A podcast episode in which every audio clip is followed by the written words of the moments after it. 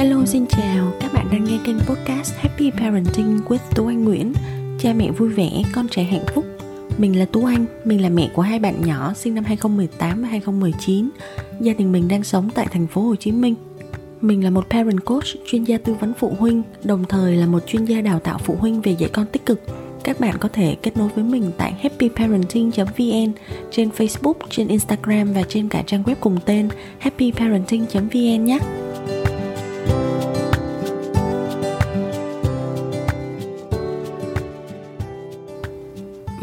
Thường xuyên nhận được các câu hỏi của các mẹ à, về giấc ngủ của con, về vấn đề con đang yên đang lành, đang ngủ rất là ngon, xong rồi sau đó ngủ không không ổn nữa. Từ à, các mẹ có con ở độ tuổi 4 tháng này 7 đến 9 tháng và khoảng quanh mốc 12 tháng, các mẹ thường xuyên hỏi mình là chị ơi sao con em mấy hôm trước đang ngủ ngon xong mấy hôm nay con lại quấy quá con khó ngủ quá mà em cũng không biết làm sao hết.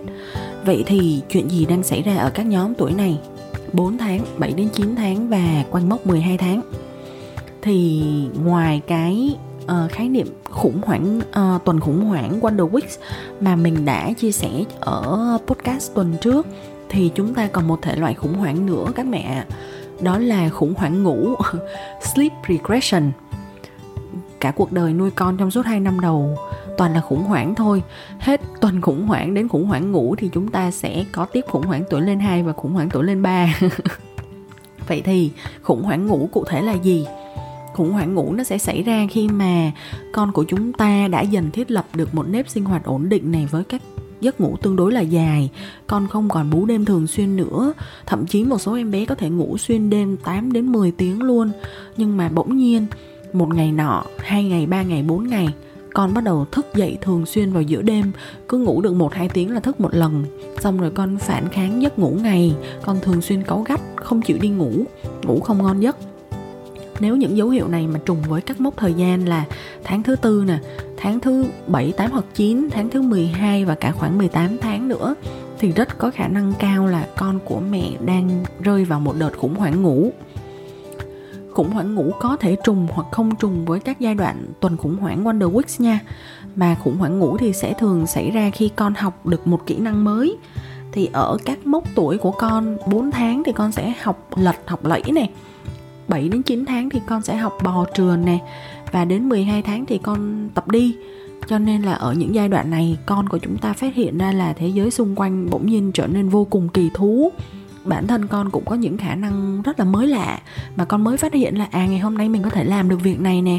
Và con tò mò nhìn ngắm mọi thứ, con tập luyện kỹ năng đến quên cả ngủ. Thế là khủng hoảng ngủ. Nếu như mà các bố các mẹ không hiểu về giai đoạn khủng hoảng ngủ này thì rất là dễ khủng hoảng theo con, vì lo lắng, vì mệt mỏi do thiếu ngủ thường xuyên. Mình có 5 gợi ý để giúp mẹ vượt qua khủng hoảng ngủ cùng với con. Gợi ý thứ nhất, đó là hãy hiểu thật kỹ về khủng hoảng ngủ.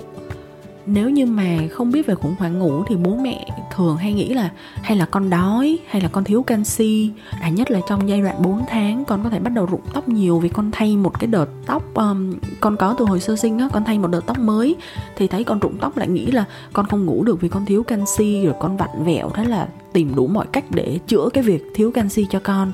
Nhưng mà thực tế thì không phải như vậy đầu tiên là mẹ cần kiểm tra và loại trừ các nguyên nhân từ ngoại cảnh như là con quấy khóc, ví dụ như con bị bệnh, hay là con bị côn trùng đốt, hay là con sốt mọc răng, hay làm sao. Còn nếu như mà không phải thì rất có thể là con đã vào khủng hoảng ngủ. Các giai đoạn khủng hoảng ngủ thì thường kéo dài trong vòng một tuần cho đến một tháng, cũng có khi kéo dài tận 6 đến 8 tuần. Và đôi khi sau một đợt khủng hoảng ngủ thì con có thể chuyển qua là con thức được dài hơn vào ban ngày, con giảm bớt giấc ngủ ngày vì vậy là không có một cách nào để có thể chữa được khủng hoảng ngủ cả. Chỉ có cách là mẹ hãy cho con thời gian. Khi nào mà con của chúng ta thuần thục các kỹ năng mới và con đã quen với cái việc là thức được nhiều hơn vào ban ngày, con điều chỉnh được bản thân mình quen với cái việc là con ngủ ít hơn một tí, thì con sẽ bớt dần và con sẽ tự hết khủng hoảng ngủ. Vì vậy chỉ có cách là mẹ hãy hiểu và thông cảm giúp con thôi gợi ý thứ hai, nếu như con của chúng ta vào khủng hoảng ngủ, đó là mẹ có thể điều chỉnh giờ ngủ linh hoạt cho con. Hầu hết các em bé 4 tháng tuổi thì con sẽ cần ngủ khoảng 3 giấc vào ban ngày. Đó là hai giấc dài và một giấc ngắn cuối ngày. Thì khi con chạm mốc khủng hoảng ngủ 4 tháng, có thể con sẽ kháng cự giấc ngủ ngắn cuối ngày và đôi khi con sẽ không thể ngủ được giấc đó thì những lúc này mẹ hãy linh hoạt điều chỉnh có thể một vài ngày bỏ cái giấc cuối của con đi và cho con ngủ đêm sớm hơn và mục đích cuối cùng của chúng ta là cố gắng duy trì tổng thời gian ngủ trong vòng 24 giờ của con để con được ngủ đầy đủ nhất theo đúng độ tuổi của con. Gợi ý thứ ba là hãy cho con ngủ bù vào ban ngày nếu như mà giấc đêm của con thường xuyên bị gián đoạn. Tổng thời gian ngủ trong 24 giờ rất là quan trọng để trí não của con được nghỉ ngơi đầy đủ và tránh tình trạng bị kích thích quá mức. Vì vậy, nếu sau một đêm mà mẹ quan sát thấy con ngủ không yên giấc này, con ngủ không sâu giấc, con khóc nhiều quá, con thức nhiều quá thì hãy linh hoạt cho con được ngủ bù vào các giấc ban ngày của ngày hôm sau. Bằng cách là chúng ta có thể chủ động rút ngắn thời gian thức giữa các giấc ban ngày. Ví dụ như bình thường mẹ hay cho con thức 2 tiếng 2 tiếng rưỡi. Thì nếu như trong giai đoạn khủng hoảng ngủ tối hôm trước mà mẹ thấy con khó ngủ quá, ngủ không ngon thì ngày hôm sau chúng ta có thể cho con chỉ thức khoảng một tiếng rưỡi, một tiếng 45 phút thôi, rồi cho con đi ngủ ngày để con có thể được ngủ bù và cũng có thể cho con tăng thêm một giấc ngủ ngắn nữa nếu mà cần thiết. Gợi ý thứ tư đó là hãy sử dụng các công cụ hỗ trợ cho giấc ngủ của con bằng cách là tạo cho con một môi trường ngủ thoải mái và lý tưởng nhất, tránh các tác nhân gây kích thích và cũng là, đây cũng là một cách để con ngủ tốt hơn trong giai đoạn khủng hoảng ngủ. Hãy cho con ngủ trong một phòng ngủ mát lạnh để con cảm thấy thật thoải mái. Dùng rèm chắn sáng ờ, để cho một môi trường tối cho con đỡ bị phân tâm nhìn ngó mọi vật xung quanh.